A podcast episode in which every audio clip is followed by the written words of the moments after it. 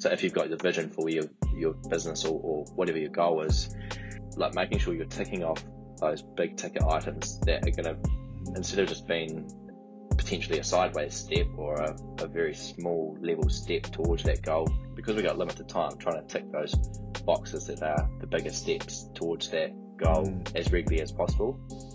Welcome along to the Lifting in Life podcast. I'm Cam, I'm the host. I have a bachelor's degree in psychology, I'm a personal trainer, and I also work in IT. Today, I'm chatting to Cam Ravenwood. He is a farmer and a business owner from back home in NZ, based in Riversdale in the Wairarapa. We were put in touch by our mutual friend Jonty, and I was keen to chat to Cam because he has built a successful business while also maintaining a fit and healthy lifestyle. So our chat, we kind of delve into his journey and understand how he was able to build his successful business, which is in the sheep milking industry, which I personally found quite interesting. And turns out sheep's milk is really good in terms of its nutritional benefits, particularly protein too.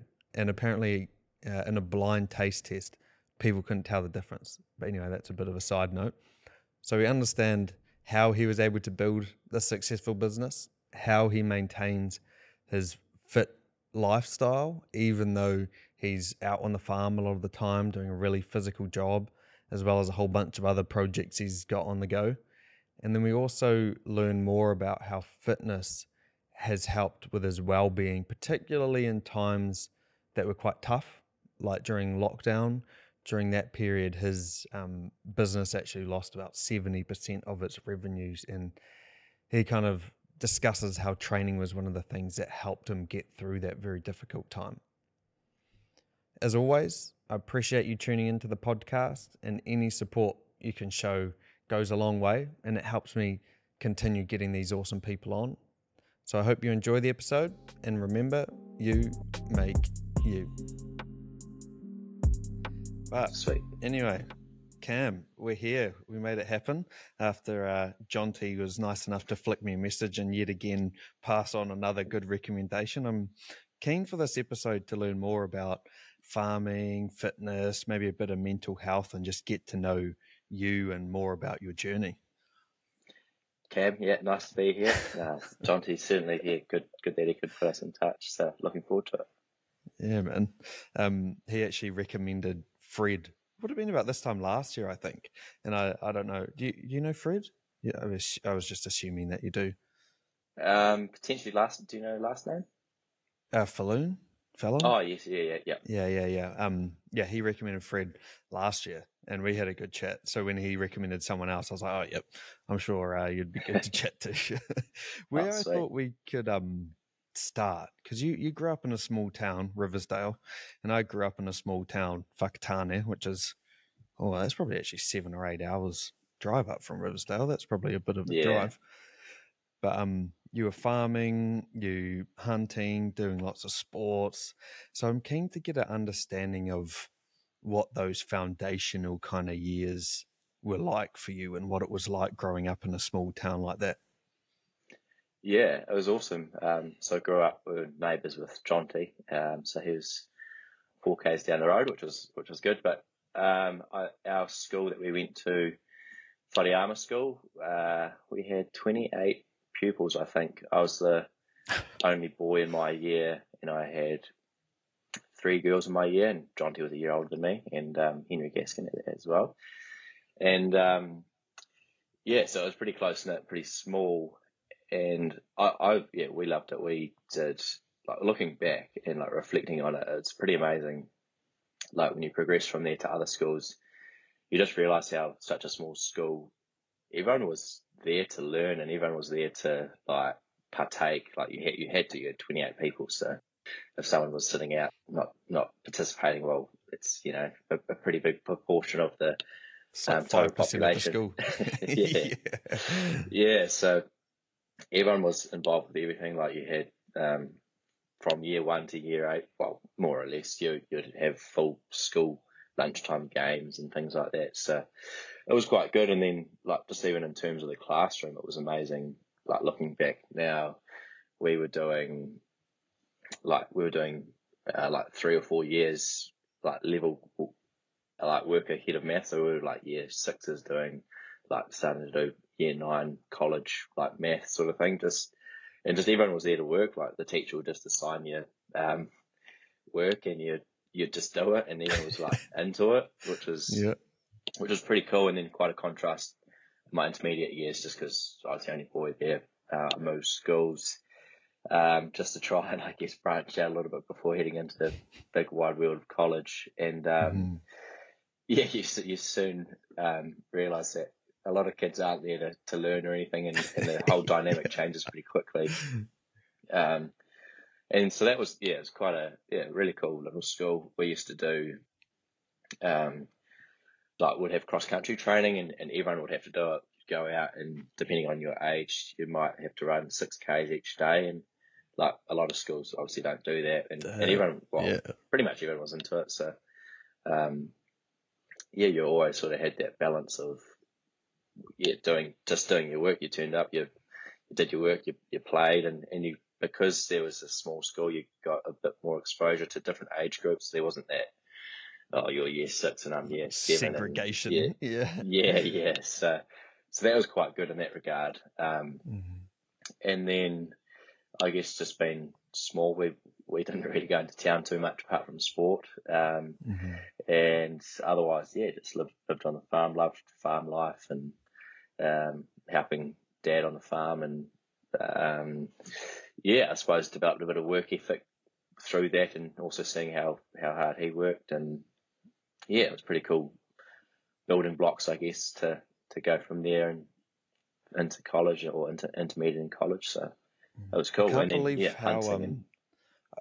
can't believe how small your school was. Like when I said I grew up in a small town, there would have been a few hundred at our primary school or something. That's unreal that there were less than 30 people at your school. It's such a, I don't know, that must have been such an interesting experience. How do you think that kind of shaped your view of the world a little bit at that stage? It sounded like you got a bit of a shock when you went to a bigger school and realized, everyone's not into it. But do you think that kind of helped with your work ethic, even at that really young age, being around all these people that were just keen to get stuck in?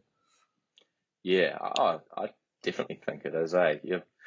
Like literally everyone was, you got assigned a task. We had no detentions at school because everyone like literally was just there to do their thing. And then, like you say, as you move to a bigger school, I did definitely feel like a bit of a fish out of water. Like I was, I remember when I moved to intermediate, I was pretty unhappy for a start. So I didn't want to move from the little school, because I still had a couple of real good mates there, and I was like, don't need to move. But first moved, and I hated it. I was just like, we had to wear a uniform, because where I was from, it was just mufti every day. You had to wear, we had to wear a uniform, and I was just wasn't really into it. And the whole environment was just way different. It was a good, still a good sporty school and that, but it just took a lot of time to adjust. So I think it was it was hugely important for just like the foundational work of work ethic, and just as you say, like when you're around people that are keen just to get stuck in, it's you bounce off each other, and you just get more done, and you help develop those good habits. It's like you're the odd one out if you don't want to do the right thing or the good thing. No, definitely. And then sort of growing up, you mentioned there about the farm and your dad being a role model. What did your role on the farm look like sort of as you maybe got a little bit older but still in your school years? How were you sort of participating in all the farm work? Yeah, so basically, growing up, I was there probably, like my sister was really into farming, my brother not as much, but I was always real hands-on, and probably from quite a young age was involved, even like starting to be part of like decision-making side of the farming, and because I just took a real interest in, Dad used to always bounce ideas off me, and I'd always have my input, so it was quite cool. Like they exposed me to like financials and things like that at like a really young age. Like just you start talking about like margins, cents per kg of dry matter, like what you could make, and pasture growth rates and all sorts of things like that from a real young age. So it got me, yeah, pretty interested in numbers and just business in general, like at that stage. So I got my first work dog when I was 13. So yeah, was straight into working with dogs, and was actually pretty handy on the farm from that point onward, because I could go out and do stock shifts and be quite an asset. So was it your responsibility to train the dog when it was given to you as your dog? Was it your responsibility? Yeah. She's my first dog. She's still alive. And she, Dad got her for himself, and then I just sort of started training her. She was quite a soft-natured dog, and probably one that Dad wouldn't have really had too much time for. So I started training her, and then I loved dogs. Loved working with them. So did that for my first one, and then about a year later got my it'd been about 18 months later got a hitting pup, and from there just love the dog work, and probably skipped a few steps like a lot of other people on the farm would probably do, but tractor work and things like that. But because I sort of already had a team of dogs going, I'd doing work for other people, and I'd be doing a lot of like the stock work and shifts and bringing stock into the yards for people to trench and things like that. So That's interesting, man. It's like the stuff that you've done is like consistently been sort of beyond your years almost, but it sort of has clearly worked in your benefit. It's like you've been able to not necessarily skip a few steps, but maybe get a good jump on the journey sooner than what other people might have. Yeah, I mean, I think I certainly like credit a lot of like just mum and dad's openness when they're running the business. Like, I guess naturally, like I quite enjoy maths and things like that. So like just the whole business side of things, you get interested, like how to make money, what's margins, and so you just get exposed to those things, which start developing interest in that thing earlier than what other people might, because they just are unaware of it. Don't get the same level of exposure, I guess. Mm-mm. And throughout your school, as well as doing the farming, you're still playing a lot of sport, right? Yeah, definitely. Like, we did everything. We were just sport mad.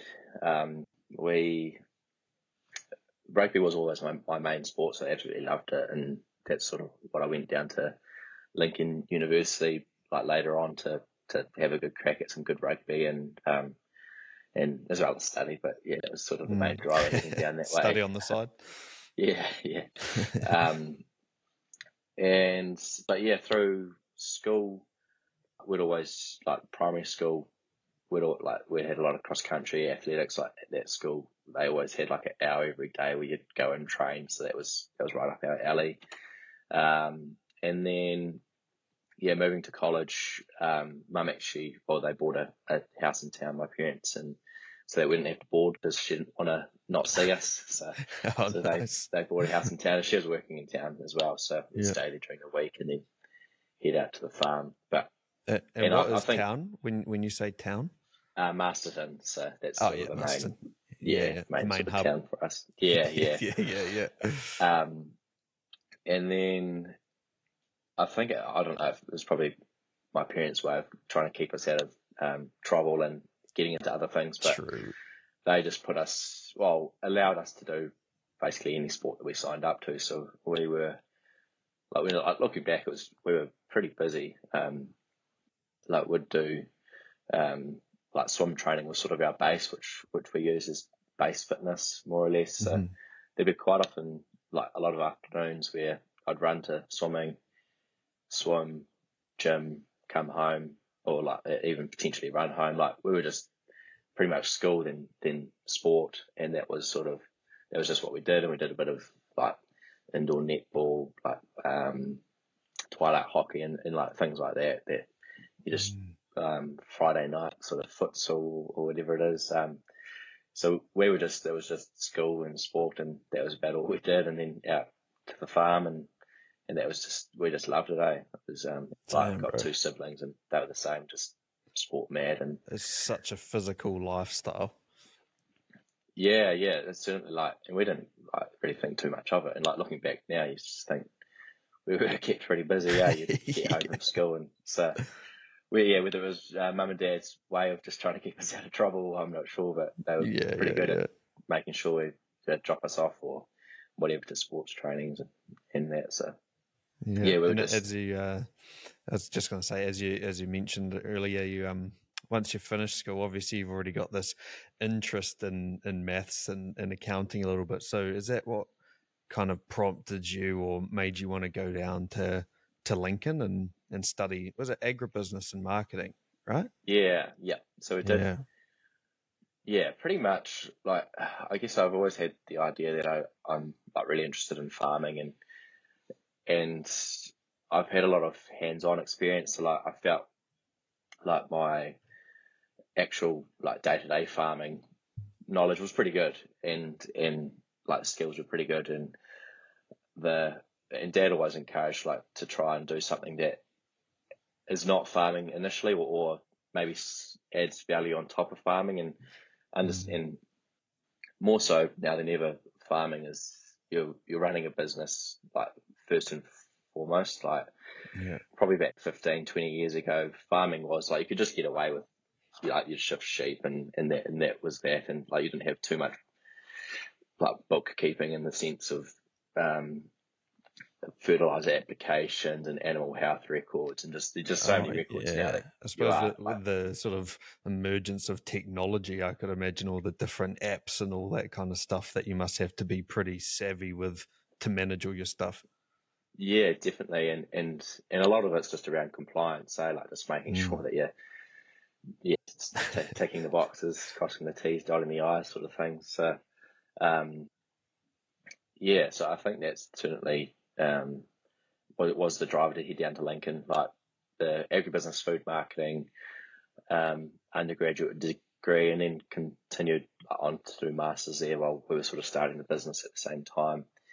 And but yeah, it was sort of my idea that it would give me a bit more of the business knowledge that would potentially need down the track, and it's pretty translatable to anything you do, like business side of things, and just understanding more about economics and that. And then the marketing side was partly because this whole sheep milk business idea started to be thrown around, and so we're thinking, well, that could come in handy. So yeah, so and we'd heard good things about that course as well, so thought, well, go down there, have a nudge, and play a bit of rugby, and I when I messaged you and kind of just asked a little bit about like who you are and what you did, because obviously I only got a name and that you grew up in Riversdale and you're a farmer. That was like the main thing that I got, and then you sent me a nice detailed message. One thing that I really liked that you put in there, and now you're talking about starting your business, is that it was kind of like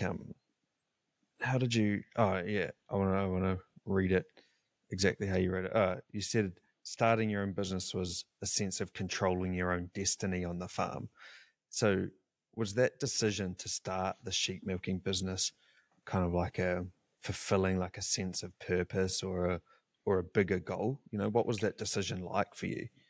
Yeah, I think largely what it came down to was like, because I had been like growing up from, I'd say probably like from around 12 up, like I was reasonably kept in the loop of what was happening on the farm financially and that sort of thing.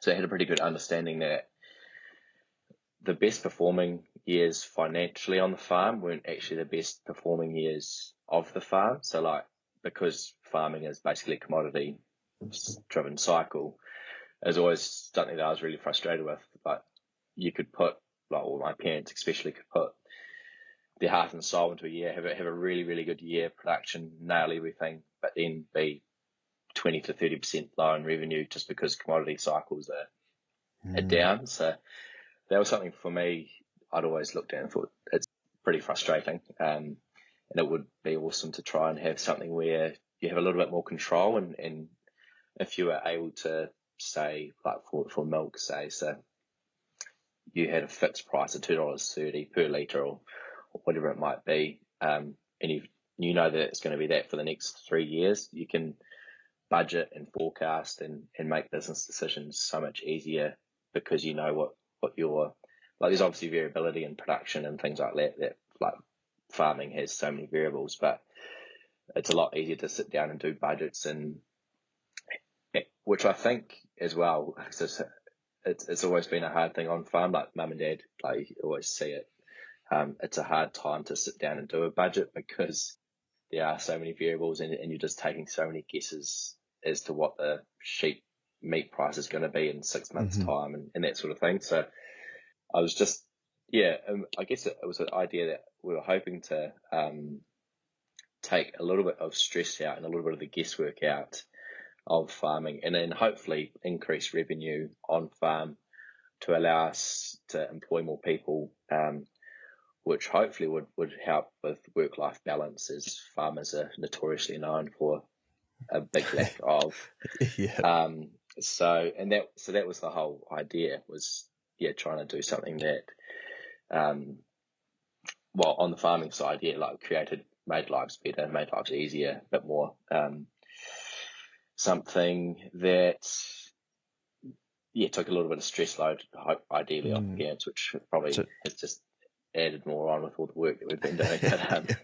But, what were some of the key differences in that business model versus the current one that we're going to make it more maybe predictable or less stressful? I was probably from a naive perspective, but I guess just the theory was because we'd be selling out the end product ourselves, so we'd be able to go to market, and there wouldn't be so many middle people clipping tickets. But also, when the idea of sheep milking came across, we didn't just sort of think, no one's doing sheep milk, let's just do that. It came up. There's a little article that Dad cut out of the paper, and it was in my last year of school, and we'd never ever considered milking a sheep or anything in that regard. And traditionally we're sheep and beef farmers and have no dairy experience. So anyway, he cut this article out, and it had a little bit of information, very limited, but basically was saying that sheep milk was selling for $18 a kg of milk solid. And I think at the time cow was around $6 per kg. And the economic side. So 3 times the price. Yeah. So the economic side of my brain was thinking, why are people not into this? Are they wasting their time on that? Yeah. So anyway, I started looking into it, and because I've really been really into my fitness and health and nutrition was a big part. I was always spent a lot of time just self-researching nutrition, trying to figure out how much protein I should be eating to try and grow bigger muscles and that sort of thing, as you do. You do. And just that just ticked all the ticked so many boxes in the sense of for people who couldn't tolerate cow's milk, sheep milk was a easy digestive alternative. So that was a big one. What are some of the key differences between dairy and sheep milk? I've never actually looked into sheep milk. I typically drink alternative milks like oat milk and stuff now, just because, not out of any reason, but I've never looked into something like sheep's milk. Can you talk to the nutrition of it a little bit? Yeah, and so that's largely the reason why we got into it. So it's got, compared to whole cow's milk to whole sheep's milk, it's got about 60% more protein and calcium in cow's milk. It's higher in for the key amino acids, isoleucine, valine, leucine, isoleucine, and valine. Are the 3 sort of key building blocks for muscle growth and recovery, and they're more than double what's found in cow's milk. I think one of them is 2.5 times. They're high in magnesium, zinc, folate, phosphorus. So just overall, just a lot more nutrient dense and packed full of the goodies. But they also, the structure's different. So there's only A2 type proteins, which is sort of been seen to be digested easier, but the fatty chain acids are all short to medium chain, whereas cow's milk is all medium to long. So again, it's just easier to digest, and the lactose ratio is half the amount than what's in cow's milk. So for those people, like, it's basically a combination of all those things that mean, like, we've, in our experience, it's like 98% of people who haven't been able to tolerate cow's milk have had our milk without any issues. So we've had people that have been off cow dairy for like 20 odd years and now onto our milk and have no issues, which has been pretty satisfying. So yeah, nutritionally it stacks up, and we actually had, or have, like, the All Blacks use the milk for recovery when they're together for their trainings and things like that. So really, that's huge. Yeah, so it's, I mean, not that we can really like promote it or anything, because it's they are obviously tied up in sponsors and all that kind of stuff. Yeah. Which is you know, and that's probably one of the realities of the world that we didn't realise when we were first starting, is that the whole world is so commercialised. Like there's nothing.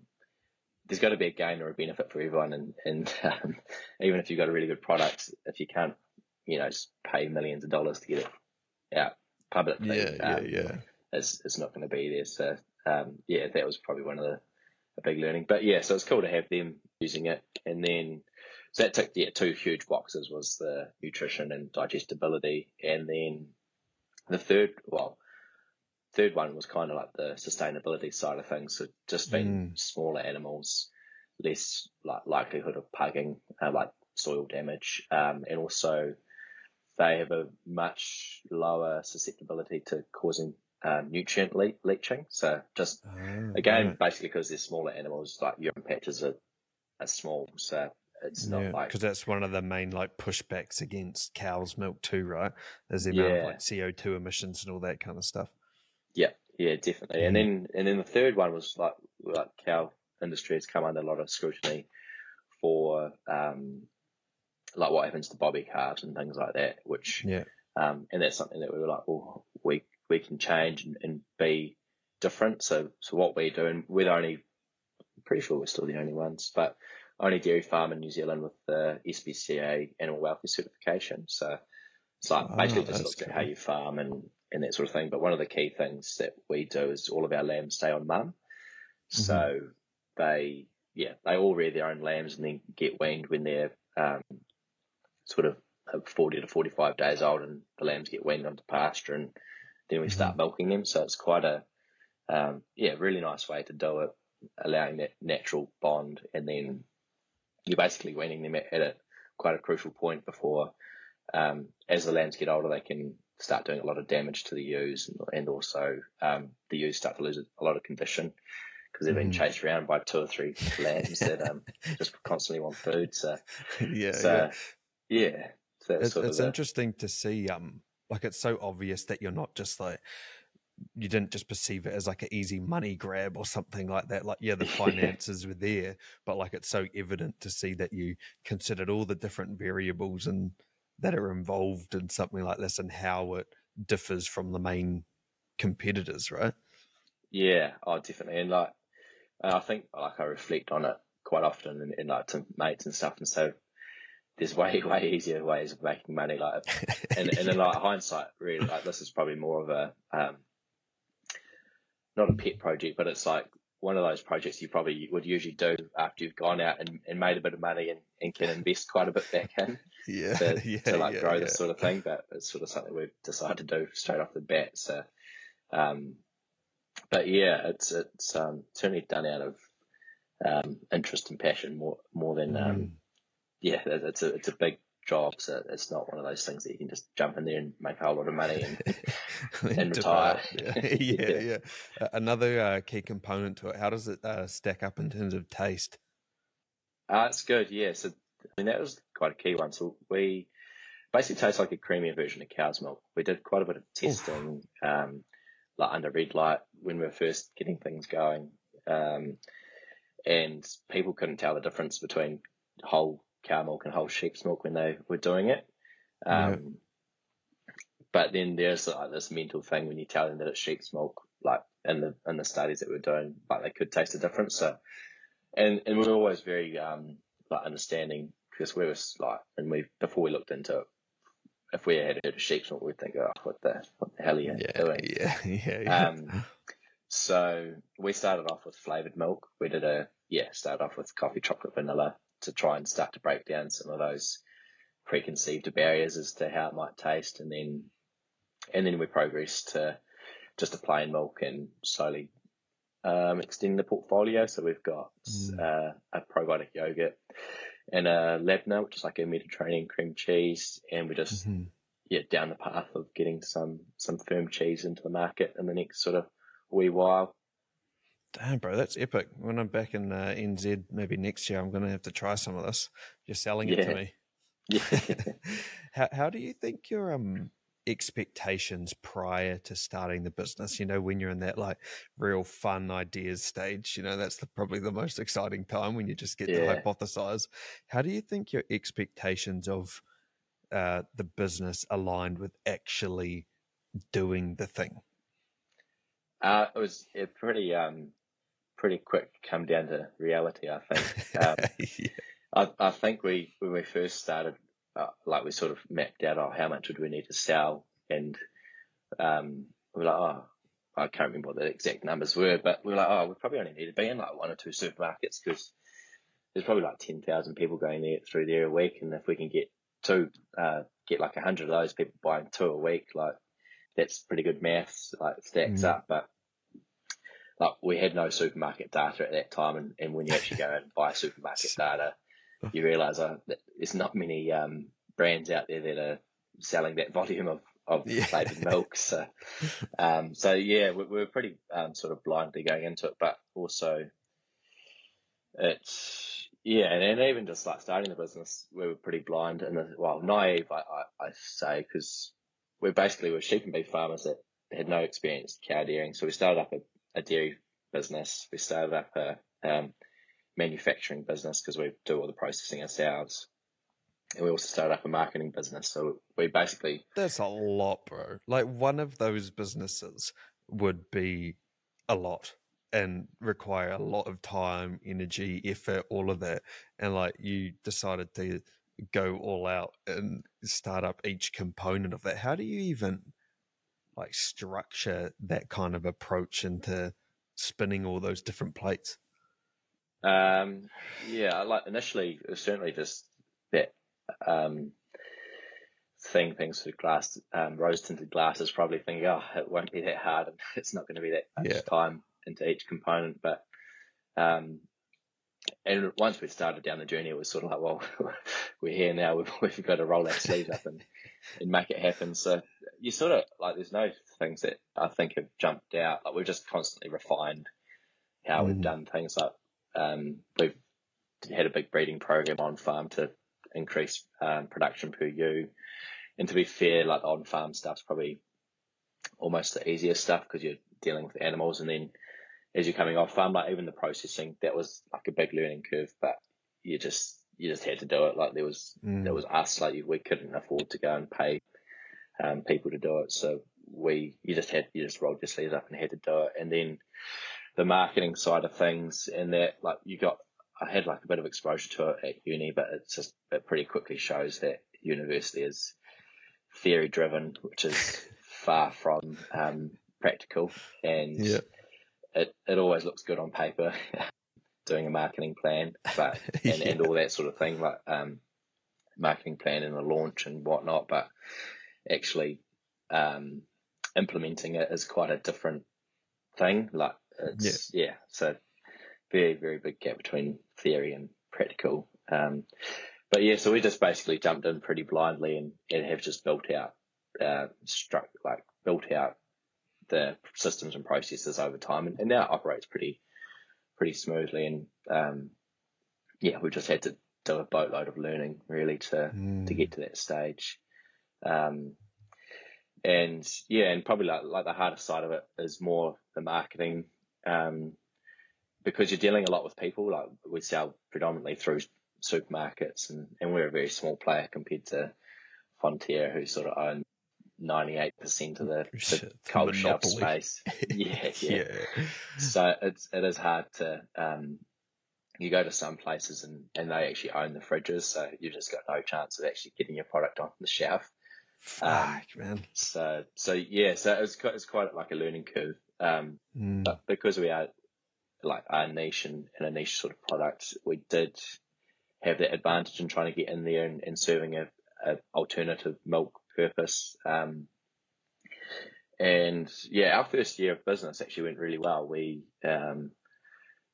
we were growing really quickly. And then I can't remember, it must be 2019 was sort of the start in that first year, and then we aired on Country Calendar.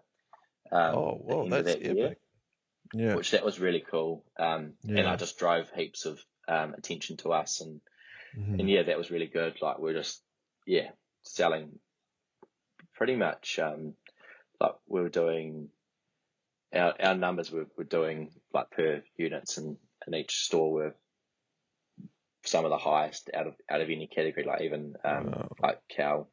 Damn, and that's your first year in business. Yeah. So we're only in a few stores, to be fair. Like we're only in like probably 12 or so stores, and that was just so it was amazing. Everything was ticking over, honky dory, and and then easy.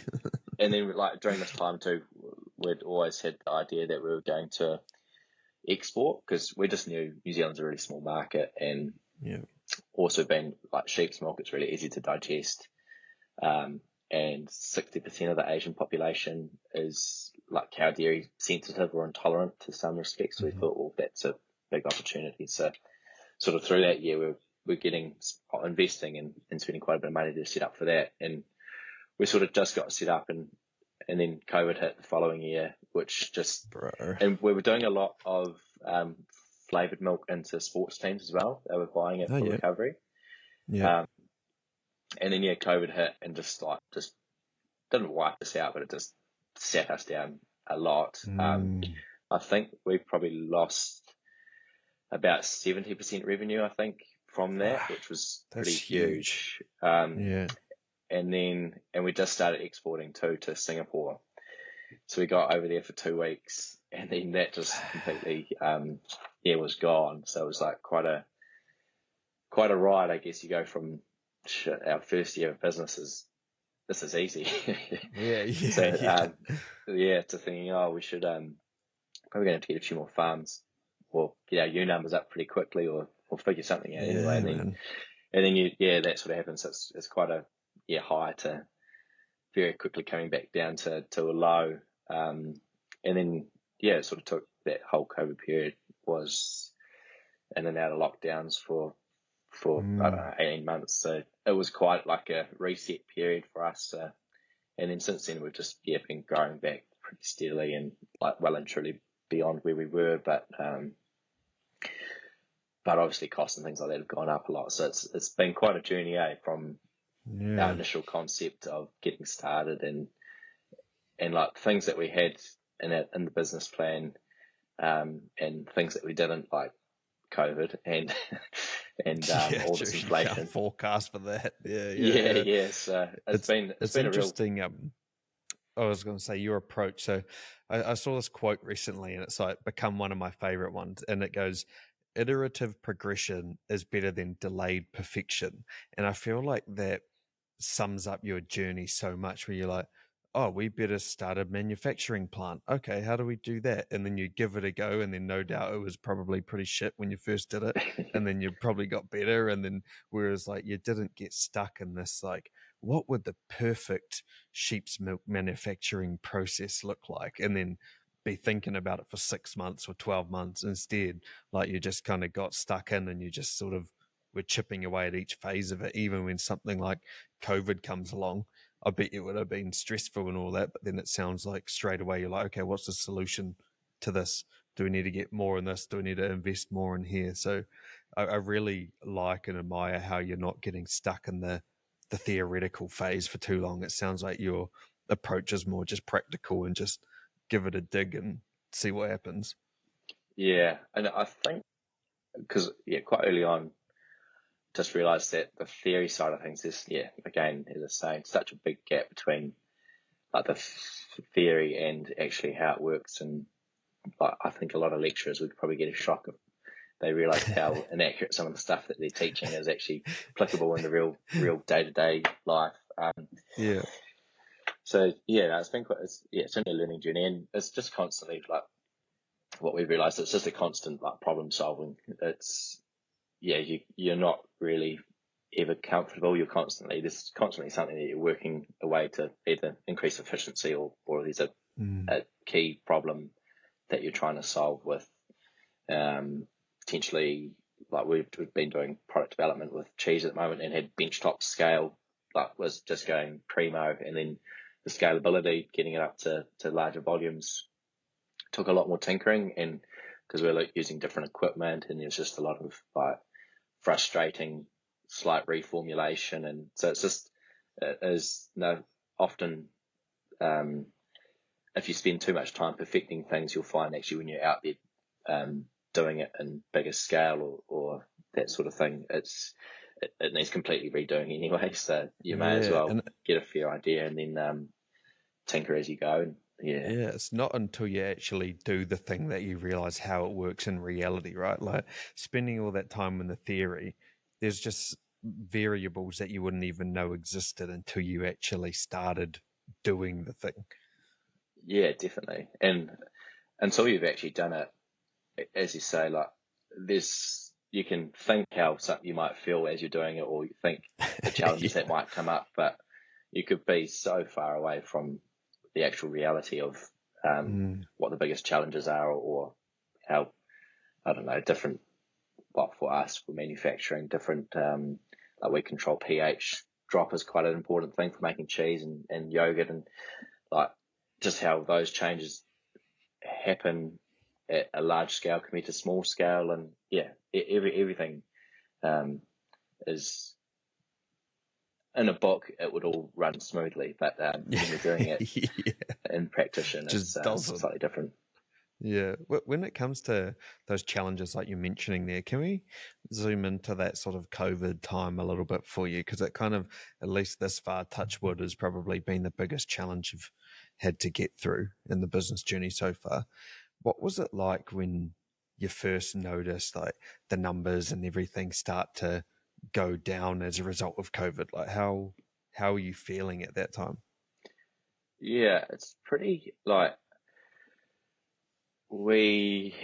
because we've never been through anything like that before, like just as a world. So it was a bit shocking, but eerie, like just in the global scheme of things, how you'd go out on the street and literally no one was there, you're locked down. It was all, really uncertain, I guess. And like we were, like we obviously took a huge hit, and we were not really sure what to do. We'd built up this thing that was growing momentum really, really quickly. We had started exporting, and we just like, it looked like what we'd sort of planned to happen was happening, and then all of a sudden it was all gone. So yeah, I think we just thought, well, we'll just keep rolling on, roll with the punches and see what happens. 'Cause like we really had no idea, what the timelines were going to be.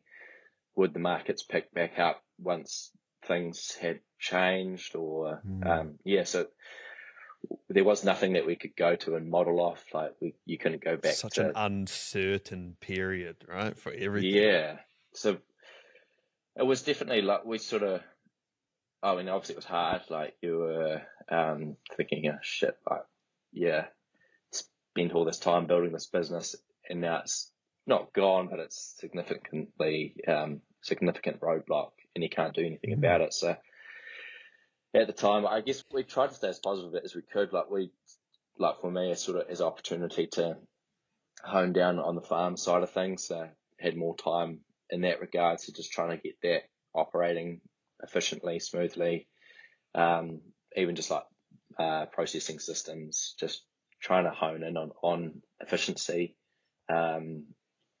And yeah, just doing what we could, because we knew that we couldn't do anything within the market. Like you can't get out there and go and talk to people about, hey, do you want to stock our product and whatnot. And so we were just doing what we could to still be trying to feel like we're making progress within the business. And yeah, probably a fair bit of gym time and that as well during that period.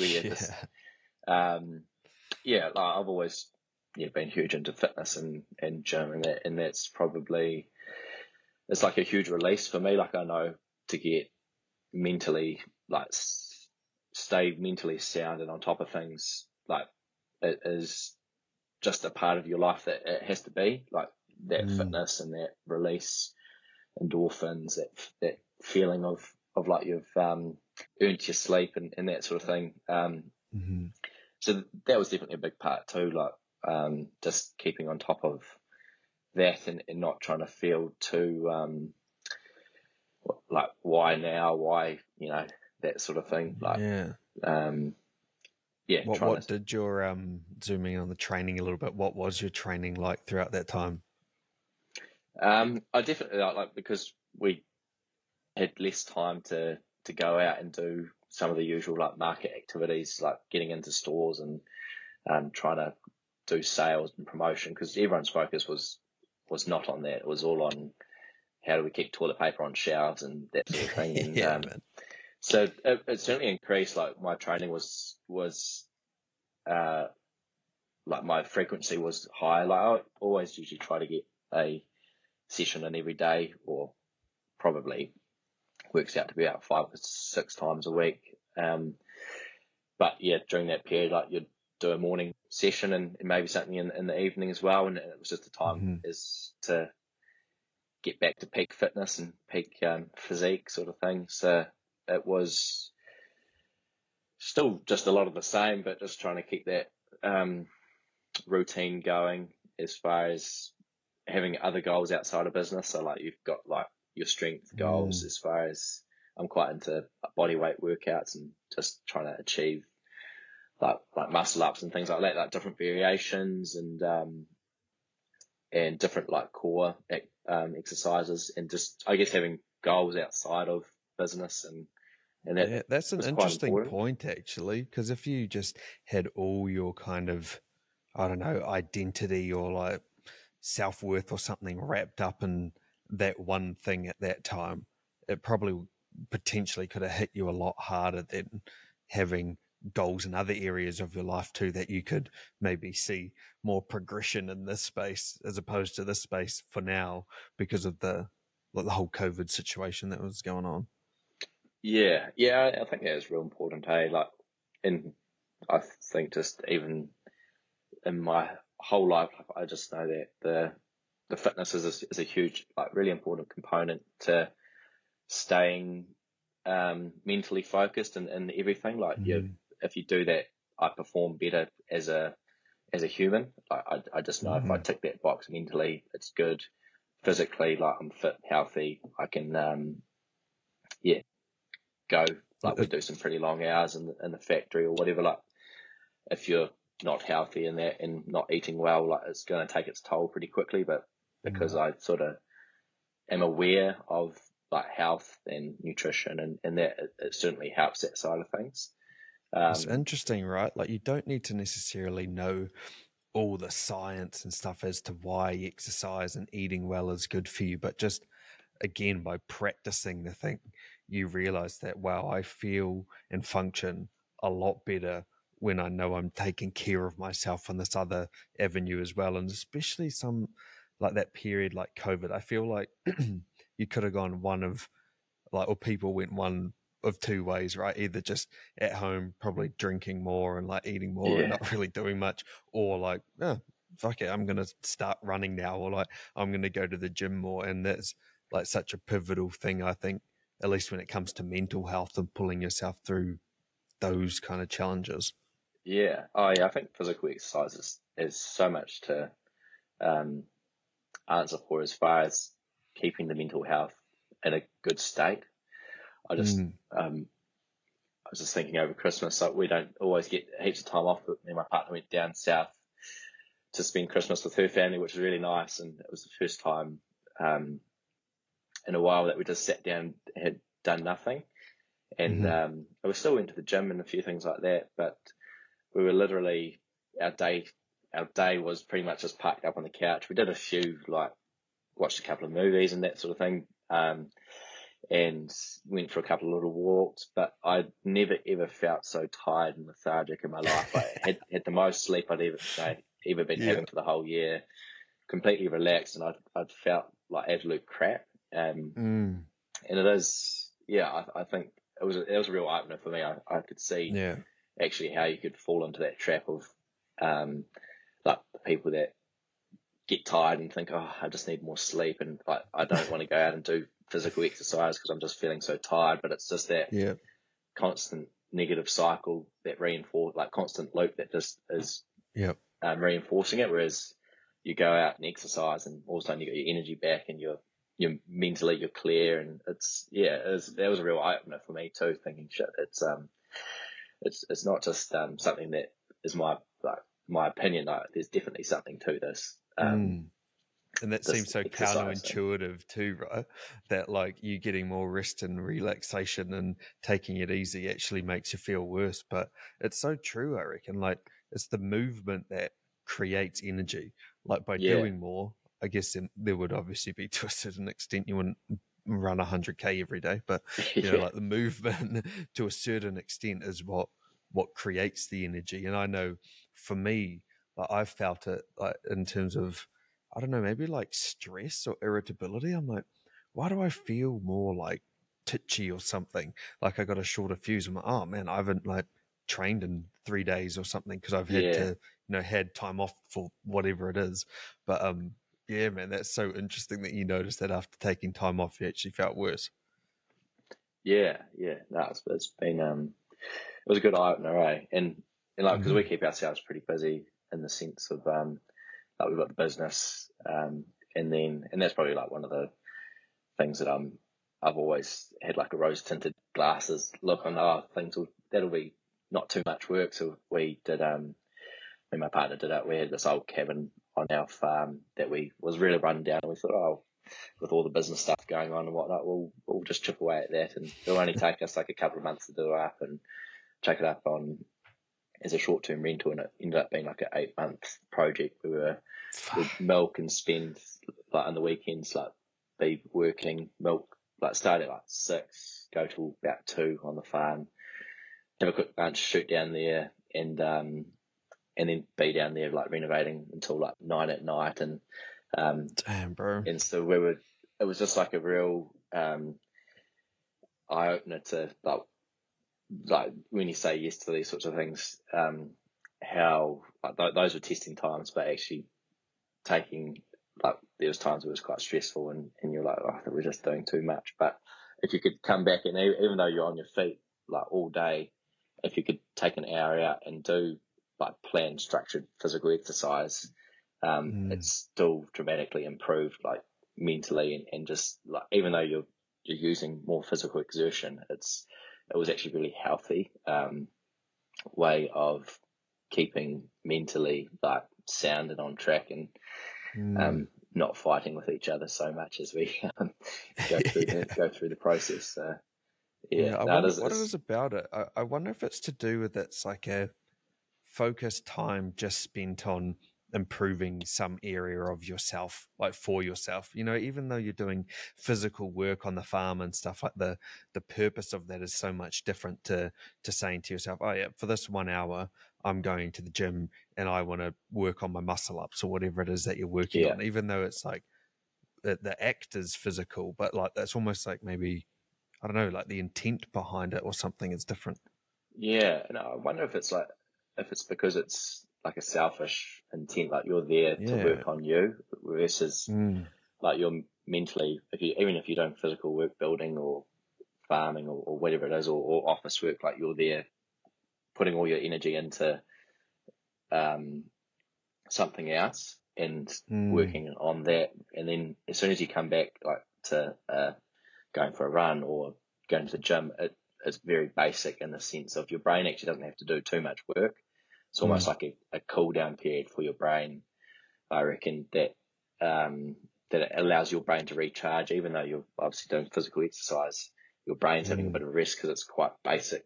It's not having to calculate or do anything like that. It's just a bit of focus and pushing yourself a bit. So yeah, I don't know exactly what it is, but it's certainly but it's interesting how you say like the intent might be selfish, even though you're actually, by doing it, you're a better person for the people around you. Like even then, like you're saying, like you and your partner, you know, like that would be a good time for you guys to do it, because then you're less likely to argue or something when you're going down to the cabin and doing it up or something, you know, because you've given that time for yourself. So it actually makes you a better person for the people that you're close to as well. Yeah, no, definitely. And like you feel it certainly in day to day. Like if you do have a couple of days off and you're feeling like mentally you're just a little bit more easily irritable, and then you go to the gym and it's just like, just life's easier, mood changes. It's instant therapy, yeah. Kind of changing tack a little bit, but still on a similar vein. I feel like a lot of people nowadays always say they don't have enough time to do stuff, you know. It's a really classic one. Yeah. And just having a little bit of an insight into your world, it sounds like you are busy almost all day, every day. How do you kind of manage your time and structure where you allocate your time? And maybe actually to make it more tangible, what does a typical day actually look like for you? Yeah, that's a hard question. Managing time, I think, like for me, I'm probably quite poor at it in the sense of I am a person that has like interested in a lot of things. Like we've got a business that takes up a lot of time. Like we do some long days. Like for processing, we'd do 16-hour days a couple of times a week, and then do pretty standard day would be like a 12-hour day sort of thing, 10 to 12 hours, like just working on it.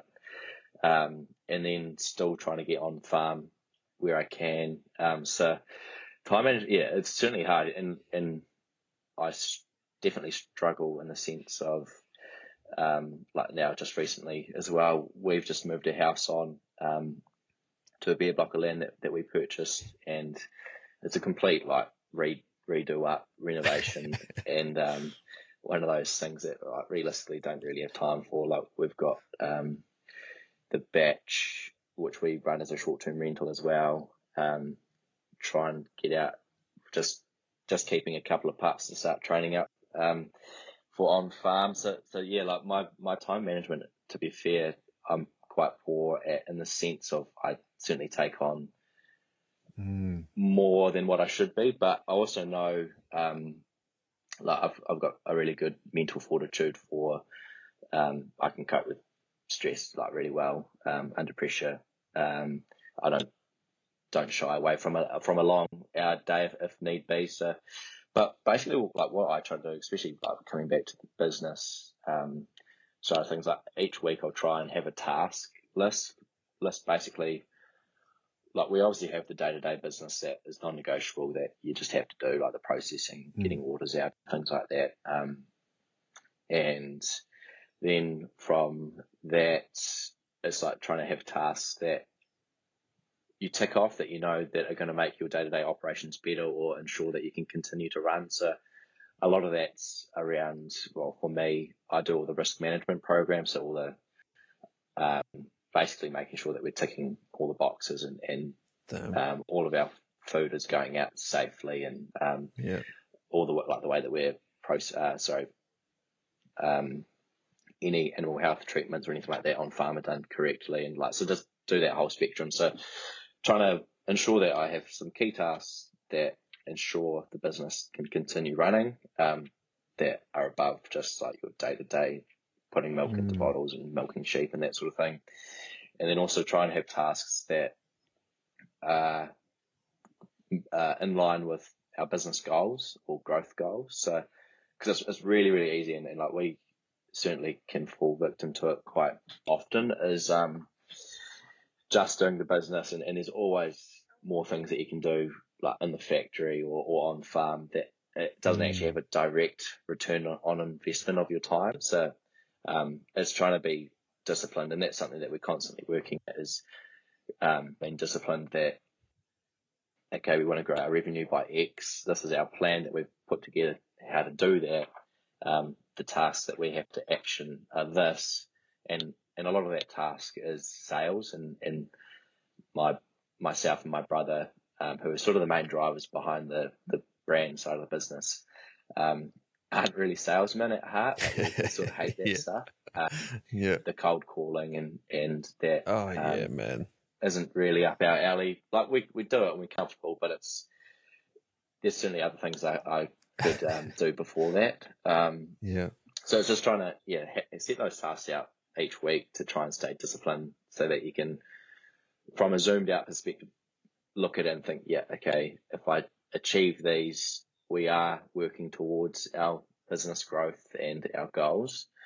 That's quite a key thing too, right? And I was going to ask actually about that, how you focused on the specific business task versus like taking a step back and asking yourself and your team, like, where do you see yourself going in the future? But it sounds like you have quite a structured approach to like getting that day-to-day stuff done that needs to be done, and also that high level overview, because I think it's so easy when you're doing something just to focus on the doing of the thing. Like, I don't know, even like the podcast like this, for example, it's so easy just to focus on each episode at a time, but then just take a step back, like, where, like, what is the purpose of doing this? Where do we want to be in 3 years or 5 years? So is that kind of the stuff that you're quite interested in doing and have quite a bit of passion for? Yeah, definitely. And I think I just know the importance of it. Like, if you can work for a full year, head down, like just going for it, and if you don't take the time to like have a breath and look to actually the direction that you're going in, like you could quickly realize all you've done for that whole year is just tick the day-to-day boxes, do a whole lot of tasks that yes need doing, but also aren't as urgent as doing those sales calls or doing the like updating the RMP to make sure that you're still compliant, or like things like the I call like the big ticket items that are actually going to.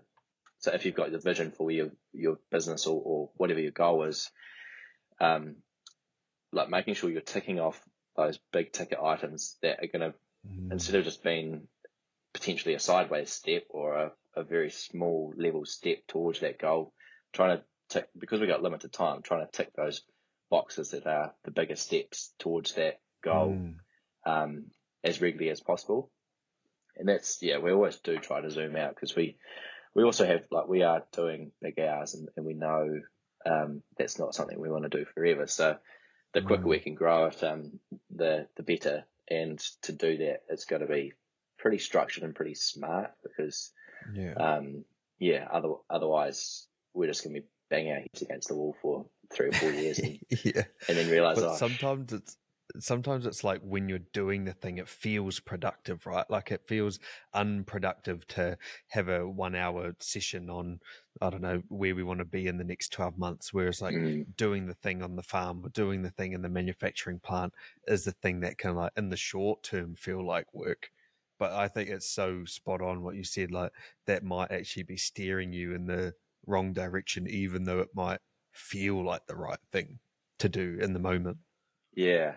And that's like, it's having that ability to zoom out, I think, is so important, because especially like, and we've started becoming a lot more disciplined, as I say, in the business growth side of things, just ticking off the tasks that, If you had a to-do list at the start of the week and you knew that you had to be doing 5 cold calls a week to try and hit your sales, and you just had a list of to-dos, that'd always probably be the last thing on the list, and you get to Friday and think, Friday, people don't really want those calls, we'll do it next week. Then you lose a whole week of actual progress towards that goal of increasing your stockist or increasing revenue, or so it is zooming out, and we always measure things like weekly, so we're looking constantly at like weekly revenue, so we don't I guess we're trying to compete for the last week each week, so otherwise if you just are reassessing only once a year when you're doing your financials, it's like, oh shit, we've gone completely off track here. Whereas if you can more or less, like, we're not doing a huge review, but each week we're being conscious of like, you know, where revenue's at and what numbers are looking like, to make sure that that's always forefront of the decision going into next week. It's like, well, this is where we are. We're still like X amount away from our goals versus, yeah, if you're doing it 6 monthly or yearly or quarterly, you're reminding yourself of your goals way less. And so they're not as forefront of the mind. Yeah. And that sales call example is so good too, because it's like that missing the sales calls that week. Oh yeah, it's fun. But then, oh, you missed it the following week. And then all of a sudden, out of 6 weeks, you've done 2 weeks where you've done sales calls. It's like in the short term, it seems okay. But ironically, like those are the things that, like, if you let them, they could stack up over time. And that could be a large reason why the business doesn't do as well as it could, because of all these micro decisions on a Friday morning when you're like, oh, nah, people don't want calls today. And that was just the decision that you made that morning. But you make that every second morning or something, or every second week, that could be the thing that stacks up and works against you.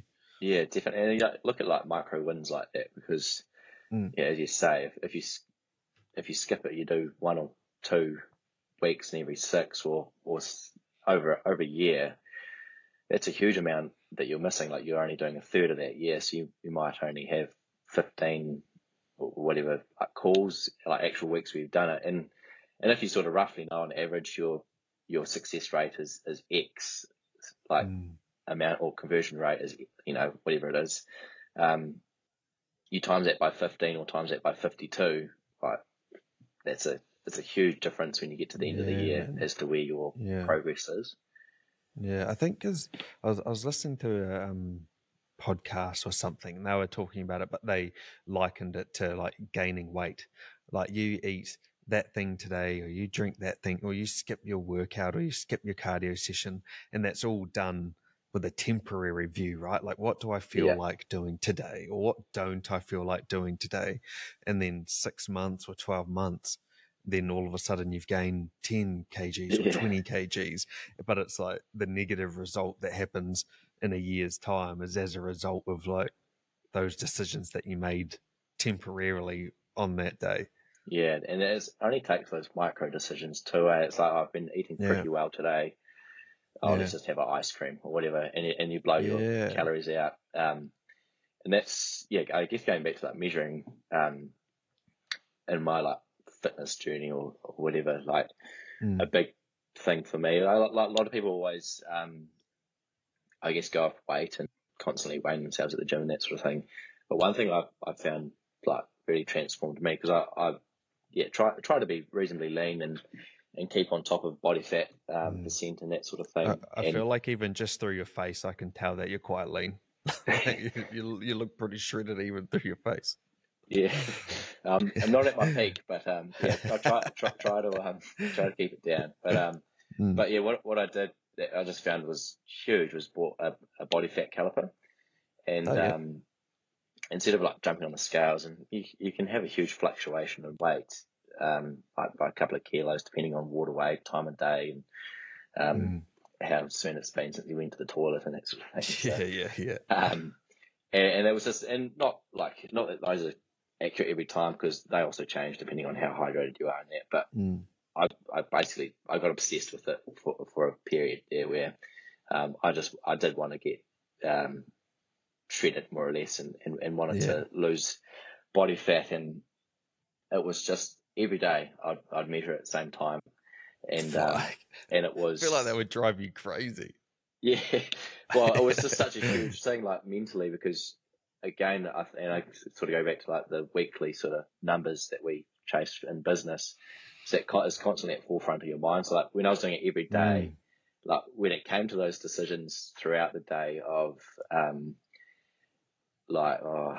could go like, it's like those decisive moments, right? Yeah. Or meal planning, and that it's like I could be pretty keen on a chocolate bar or whatever it is, but then I like straight away mentally go thinking, oh, but I don't want that number on the body fat caliper to go up today, and and you can see quite like a trend of it going down. So it's quite like a mental thing that you are making progress.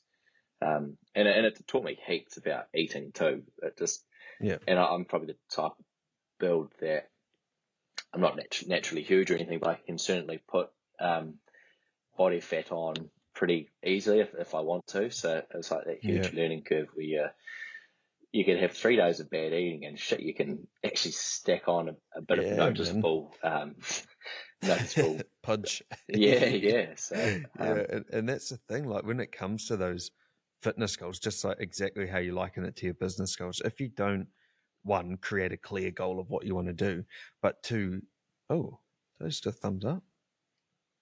I don't know. That was weird.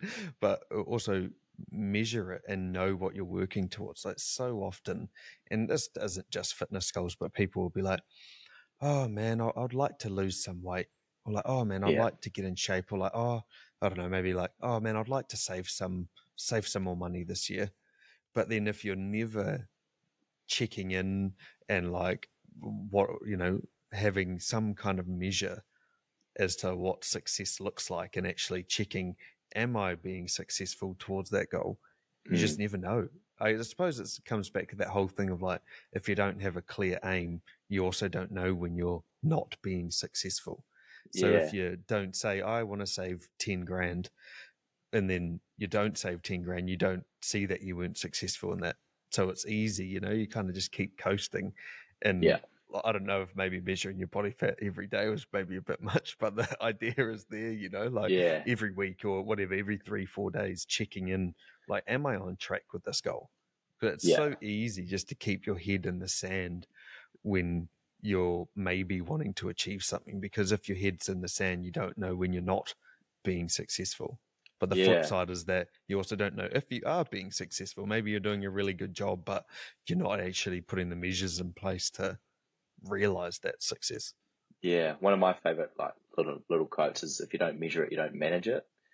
And that's so good. And it's hugely like applicable, because as well, like as you say, if you don't know what you're doing is working or not working, you might continue to do it for a whole year and be in the same spot. So at least if you're measuring it, you quickly figure out, like, you know, liken it to the body fat, like you're pretty quickly, if that number's continuing to go up, well, I'm eating too much or I'm not doing enough exercise. So it's, whereas if I was weighing myself, I could just be in that mindset, oh no, I'm just putting on muscle weighs more than fat. Or, you know, it's one of those, and like the measurement has to be relative and a good determining like factor of your success, but I think it's so important. And one thing that I've sort of picked up from a lot of athletes and coaches that I've chatted to is that if you're not sort of measuring what you're doing, you don't know when to implement the next change in the plan. Like so often, like you'll hear from coaches that their athletes just randomly chucked in another, say, bench press day, and it's like, oh, why did you make that change? Oh, I don't know. I just thought, you know, I should add it in. Was your strength not going? Oh no, my strength is still going up. So it's like, if you're not measuring all these factors, you don't know when the right time is to influence a change or bring in a change. And so often, especially like when it comes to more high performing people, I would argue, you don't have the evidence, but I feel like you would have a tendency to do too much. So if you weren't doing your calipers, you might be like, nah, this isn't working. I need to eat one less meal, or I need to go for another run, you know, even though the plan is actually working, but you're not measuring it. So you're just chucking another thing, even though it's not required.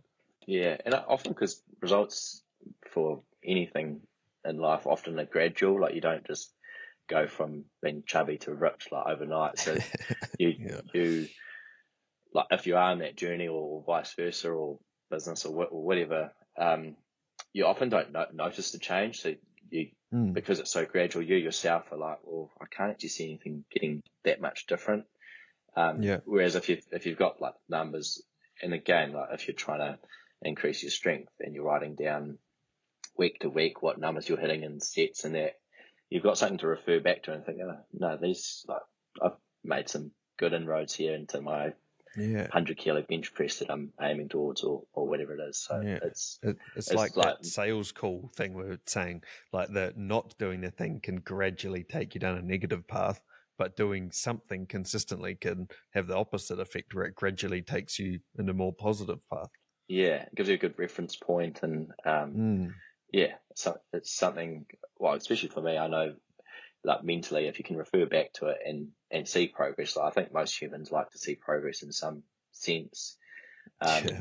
And if it's not progress, well, it's still extremely valuable information because you know, well, that's not working, so just try something else. And that's the thing, right? That's why measuring it and not achieving it. Oh well, you didn't achieve it, but at least you know you didn't achieve it. You didn't unknowingly not achieve it and then not be able to influence any change on that thing. Yeah, exactly. And like, if you didn't achieve it, at least you know what the strategy was for achieving. So if you are to adjust your strategy, you're making changes that are working towards that goal. Versus if you've just got a goal and no strategy, and you sort of don't really remember like the process of how you've been trying to achieve it, so you just keep making willy-nilly sort of adjustments that are following no real structure. Exactly, man. And speaking of goals, before we wrap up, what are some of the upcoming plans or goals on your horizon that you can at least tell us about? None of the top secret stuff maybe that you're working on, but what are some of the goals for maybe this year that you're working towards at the moment? Yeah, we're still like a big thing for us, like business wise, is all of our products at the moment are fresh in nature. So we're trying to build out the portfolio to have a long shelf life product alongside with it. So that's what we've been doing with the product trials with the firm, like hard cheese, and so that's going to be, a really pivotal part of our business going forward, because it's going to complement our fresh product, which is really good cash flow, and it just helps drive everything. And then you've got the long shelf life, which you can store for up to a couple of years, sell it with good margins, but you can use it whenever you've got any excess milk, you can turn it into that.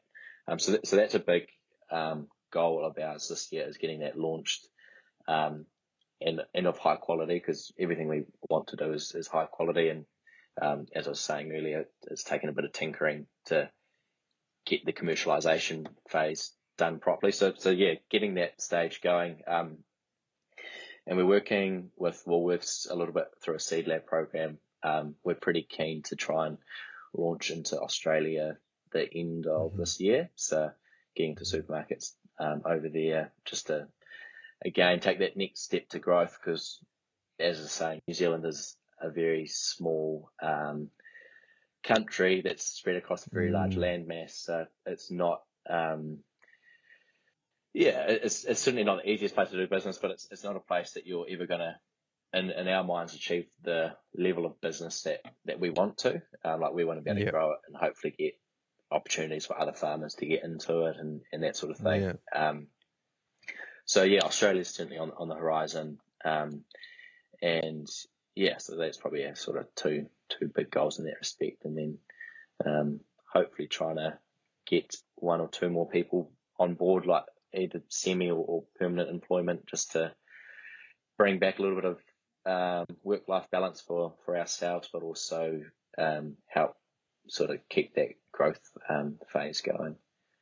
That's epic, man. I've really enjoyed this chat, honestly, and getting a bit more of an insight into your business life and also your fitness life. It still blows me away how much you do and how much you fit into your day, if I'm honest with you. But I feel like it's quite inspiring how you have the vision, but you also focus on the to-do list, like the day-to-day stuff. And even though it's like specifically applied to your context, I feel like those are frameworks or lessons that can be applied to anything. I mean, we even related them to fitness goals, I guess, but like can be related to so many different kind of pursuits. Yeah, no, it's been awesome to chat, and always nice to do something a bit different with jumping in front of a mic and having a yarn. Yeah, why not, man? Oh, and one last thing. If people do want to check out your journey or maybe what you do in the business and what the business is up to, where is the best place for them to find you? Yeah, our business is called Fern Glen Farms. So we're on Instagram, Facebook, and fernglenfarm.co.nz for our website for any information if people are interested to check it out. And yeah, mm-hmm. should have, and you can contact me through that if there's any people that are wanting to do that. Man. So yeah, I feel like definitely the protein content probably got some people excited, if I'm honest with you. So who knows? It was a big driver for me when I was looking into it. Yeah. Like tick, yeah, get bigger muscles. Yep. Yeah, exactly. Yeah. Yeah. Find that edge, eh? Exactly, bro. No, thanks heaps for coming on today, man. I genuinely enjoyed chatting to you. I appreciate your time. Cheers, Cam.